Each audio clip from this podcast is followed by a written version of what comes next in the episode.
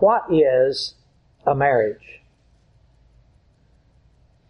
Over these past several weeks, as I've studied through these precious words that speak so clearly and so sweetly of the blessed relationship of marriage, I must confess that the other relationship that the world has redefined as marriage has continually seeped into my thoughts. But as I prepared the series of messages about husbands and wives, I knew that I needed to resist the inclination to speak about that other relationship in the same context as the one true marriage relationship that God has defined for us here in these scriptures, for fear that even the mention of those thoughts would to some degree distract or corrupt our understanding about the one true relationship that God has put into place for us as husbands and wives. And for that reason, I resolved to wait and to address that matter separately. And I'll do that today. Those words again from Ephesians 5, beginning in verse 25. Husbands, love your wives, just as Christ also loved the church and gave himself for her that he might sanctify and cleanse her with the washing of water by the word, that he might present her to himself a glorious church, not having spot or wrinkle or any such thing, but that she should be holy and without blemish. May I begin by saying that most all that I will have to say to us this morning, you've already heard. You've already heard and it's common to your understanding and you probably have already formed opinions and beliefs about it. And perhaps even strongly so. But I'll need to go ahead and say these things in detail anyway so that our thoughts can be relatively on the same page.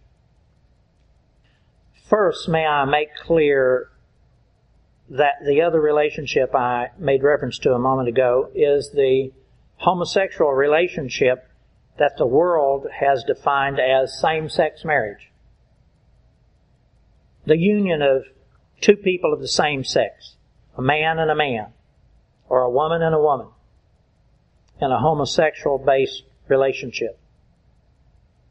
As we know, the current impetus being put forward by our culture is that everyone within our society would accept and embrace those same sex relationships and marriages as being the very same as our relationship and marriage between a man and a woman, male and female.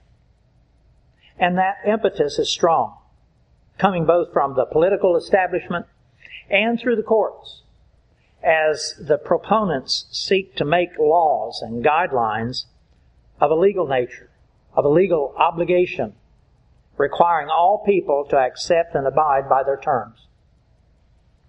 Although I myself have formed my own personal beliefs about this matter, and I do find myself at times voicing those beliefs very strongly, it is my sincere hope that both my own beliefs and the words that I'll give to us this morning from this pulpit will be from the view that's presented within these scriptures. The true Word of God, and not in any way from some corrupt personal point of view of my own. And may I pause for a moment and address that point. As we know, each of us has our own personal opinion on just about every matter that we encounter each day. And sometimes those matters are charged with emotion, just as this one so often is. Unfortunately, our emotions too often cause corruption within us, cause us to overreact and overstate our feelings and our opinions. May I confess to you that as I evaluate the content of my own personal opinions on matters, any matter, I find that there's always some degree of corruption within it, making my opinion ungodly. And because of that, I do try whenever possible, to withhold my opinion. And I recommend that to you. That when you hear words coming out of your mouth, such as, well, I'll tell you what I think about this matter. When you hear those words start to erupt out of your mouth, then you probably are going to express an opinion that has some degree of corruption within it. And you might want to guard or even completely withhold that opinion that you're about to offer. What is the basis of that corruption that so often seeps into our thoughts and to our opinions? And likewise, what is the corruption that's present within this new onslaught from the proponents of same-sex marriage? It's what our Bible scholars have defined as relative thinking. Relative thinking. That prideful expression of my claim to my right to myself. Also expressed with words like, if I think something is true, it is therefore true. And what is true for me might not be true for you, and what is true for you might not be true for me. Corrupt thoughts. All such thought processes as these are relative to each individual, making it impossible to actually determine real truth about a matter. But thanks be to God, He knew that we would do exactly as we are doing. And so He established for us a standard of truth that's not relative to us as individuals, but is the same truth for everyone.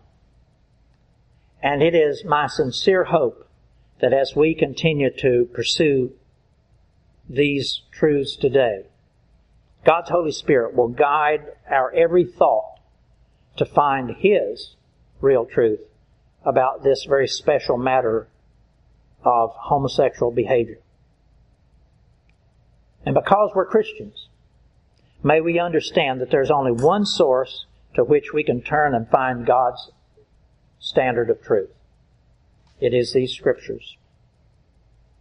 These scriptures. Yes, we who minister these scriptures to you each Sunday, we do expound upon the words that are given here in the Bible. But even then, I would encourage each of us to take the time to always go back and examine and re-examine the exact words of Scripture. Else we are in danger of allowing some personal opinion to seep into our understanding and gain control over it. And even worse, that we would pass that corrupt understanding on to someone else. So then, may we first simply turn back to our scripture passage for today and let's examine these words again. Verse 25, Husbands, love your wives just as Christ also loved the church and gave himself for her, that he might sanctify and cleanse her with the washing of water by the word, that he might present her to himself a glorious church, not having spot or wrinkle or any such thing, but that she should be holy and without blemish. Now the central point that seems to be in debate within our society today is expressed here in these first few words. What is meant when the words husband and wife are spoken. What is a husband? What is a wife? Turn with me to Genesis chapter 1. And I want you to read along with me. I'm reading this from the New King James Version. What God tells us about the first relationship in marriage. Genesis chapter 1 beginning in verse 26. God said, let us make man in our image, according to our likeness. Let them have dominion over the fish of the sea and the birds of the air, and over the cattle, over all the earth, and over every creeping thing that creeps on the earth. So God created man in his own image. In the image of God, he created him. Male and female he created them. Then God blessed them, and God said to them, Be fruitful and multiply. Fill the earth and subdue it. Have dominion over the fish of the sea, over the birds of the air, and over every living thing that moves on the earth. And then in Genesis chapter 2, we read on further about how God created and formed the precious wife for this man. Genesis chapter 2, beginning in verse 18. And this is from the King James Version. Verse 18 of Genesis chapter 2. And the Lord God said, It is not good that the man should be alone. I will make him an helpmeet for him. In verse 21. And the Lord God caused a deep sleep to fall upon Adam, and he slept. And he took one of his ribs and closed up the flesh instead thereof. And the rib which the Lord God had taken from man made he a woman and brought her unto the man. And Adam said, This is now bone of my bones and flesh of my flesh. She shall be called woman because she was taken out of man. Therefore shall a man leave his father and mother and shall cleave unto his wife and they shall be one flesh. And they were both naked, the man and his wife, and were not ashamed. If we simply take these scriptures as they are given to us without adding comment or explanation, we see simply that God created a man and a woman, male and a female, and that she was uniquely fitted to meet the needs of the man. Those words, Genesis 2 verse 18, and the Lord God said, it is not good that the man should be alone.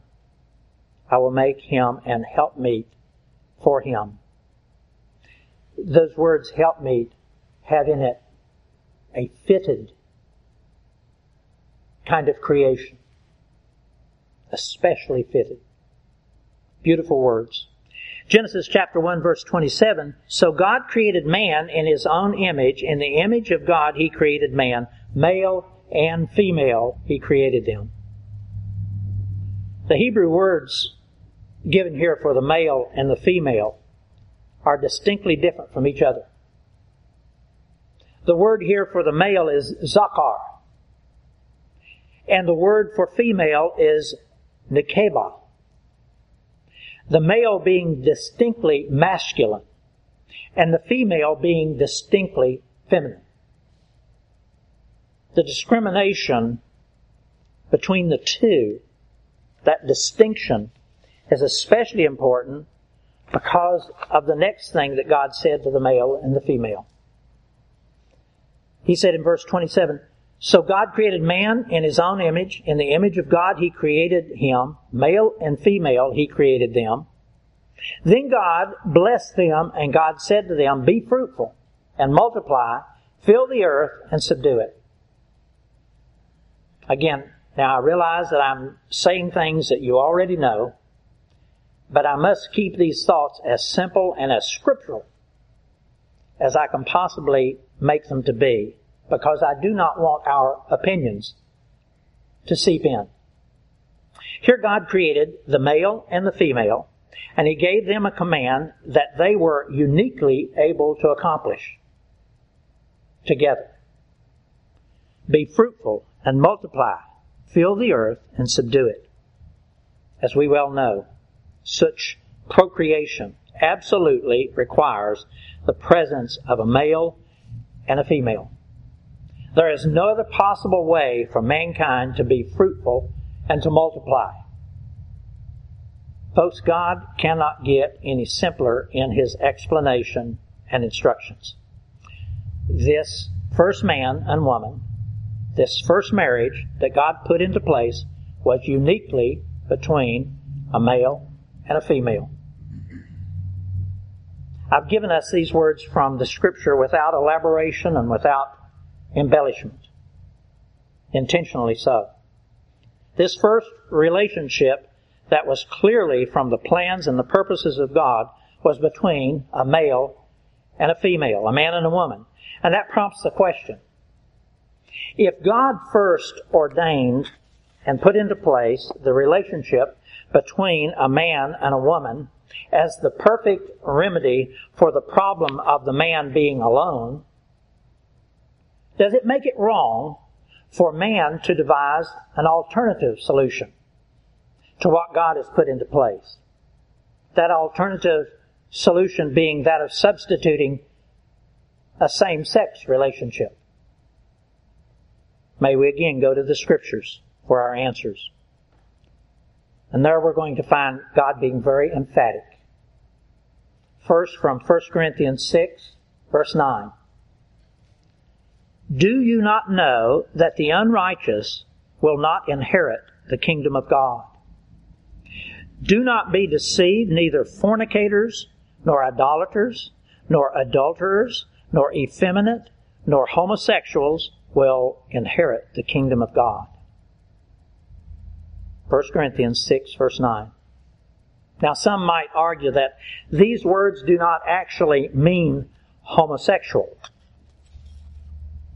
as we might understand the word to be today. The Greek word here is arsenokoites. And there's no mistaking the meaning of this word. It describes a sodomite. A sodomite. And in Romans chapter 1, and I'd like you to turn there also. Romans chapter 1. And I'm going to begin reading in verse 24.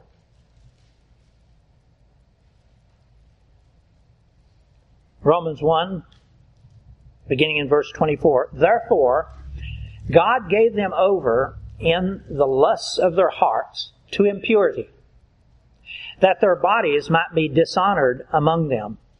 For they exchanged the truth of God for a lie, and worshiped and created and served the creature rather than the Creator, who is blessed forever. Amen.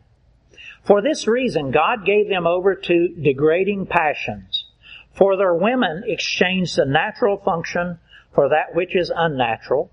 And in the same way also, the men abandoned the natural function of the woman and burned in their desire towards one another men with men, committing indecent acts, and receiving in their own person the due penalty of their error. Now note here, and I'll read it again for us, that God clearly gives us the motivation taking place within the hearts of men and women, causing them to behave in these ways. It is lust. Lust. It is not a genetic condition that they were born with. It is lust. And God clearly describes that behavior as impurity, degrading passions, and indecent acts. I'll read this again for us. Therefore God gave them over in the lusts of their hearts to impurity, that their bodies might be dishonored among them. For they exchanged the truth of God for a lie and worshiped and served the creature rather than the creator, who is blessed forever. Amen. For this reason, God gave them over to degrading passions. For their women exchanged the natural function for that which is unnatural. And in the same way also the men abandoned the natural function of the woman and burned in their desire towards one another. Men with men committing indecent acts and receiving in their own person the due penalty of their error.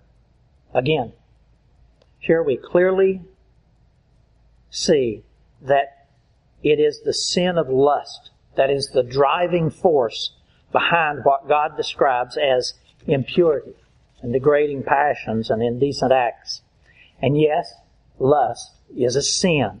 It's one of the three most consuming sins that's mentioned in 1 John 2 of all the sins that men and women will ever encounter lust of the flesh, lust of the eye, and pride of life. Lust truly is a consuming sin. And recall again the penalty for this behavior. Again, those words of 1 Corinthians 6 verse 9. Do you not know that the unrighteous will not inherit the kingdom of God. Do not be deceived. Neither fornicators, nor idolaters, nor adulterers, nor effeminate, nor homosexual will inherit the kingdom of God. One more example of what God thinks about these acts of impurity and degrading passions and indecent acts. It comes from Genesis chapters 18 and 19.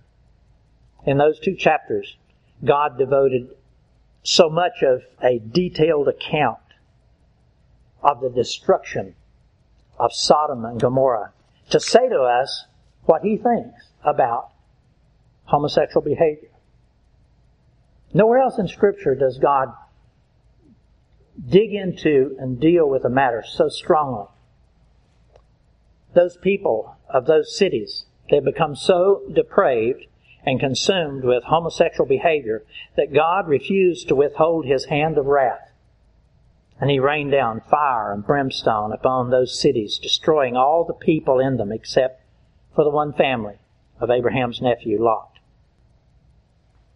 Folks, God does not look with acceptance and with tolerance upon man's alternative substitution of homosexual behavior for his ordained love relationship between a man and a woman.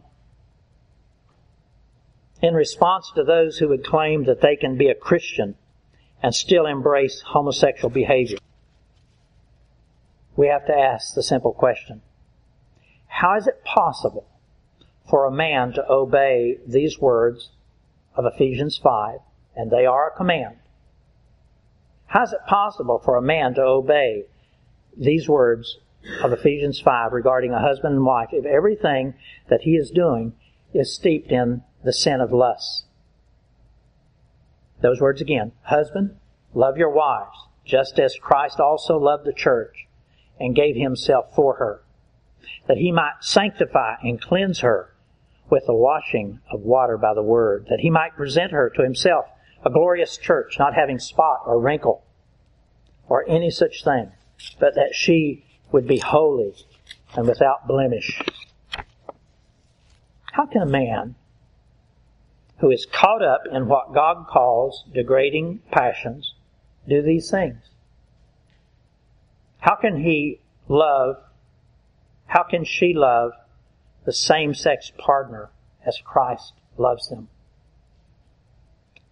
Such Christ-like love that's being commanded here requires that the Spirit of Christ be present within the man before he is able to love with agape love. And how can a man sanctify and cleanse his same-sex partner if he does not have the truth of Christ and the presence of Christ within him? And how can a man present his same-sex partner holy and without blemish before the throne of God. We know from the words we just read that God says to us very clearly that that man will never have the opportunity to enter into his kingdom. So he cannot present his same-sex partner for sanctification and cleansing. Folks, as disciples of Christ, you and I must never follow after the ways and the demands of the world. Being tolerant and accepting and embracing the sinful homosexual agenda and behaviors as being normal and okay. And especially to accept it as part of the church. Homosexual behavior has absolutely no place within the body of Christ. On the authority of this word, it has absolutely no place within the body of Christ or within the kingdom of God. And as Christians, we are ever and always to be a testimony of God's truth and not confuse those who might observe us if we were to foolishly adopt a live and let live philosophy or don't look and don't tell philosophy, or simply agreeing to a philosophy of letting consenting adults do whatever they want. May that never be, and especially within the church, within the body of believers. Folks, this is a very difficult, narrow path that we as Christians are required to walk. Knowing that those dear people who are caught up in homosexual behavior are slowly dying an eternal death. We have to remember that we always have the Great Commission of Christ that stands as our guide. And though we see their depraved condition and are often repulsed by it, we still must obey Christ and love them and be willing to continually give the gospel to them so that they might turn and be saved. Finally, on the authority of these scriptures, may we conclude that homosexual behavior is neither a political matter, nor is it a physical genetic condition that some people are born into and cannot deny. On the authority of the words of this scripture, homosexual behavior is a condition of immorality brought on by lust within the soul of everyone who participates in it. And it is an intentional act of the will. It has no place within the kingdom of God. And it has a sure and certain recompense. 1 Corinthians 6 9 again. Do you not know that the unrighteous will not inherit the kingdom of God? Do not be deceived. Neither fornicators, nor idolaters, nor adulterers, nor effeminate, nor homosexual will inherit the kingdom of God. Let's pray.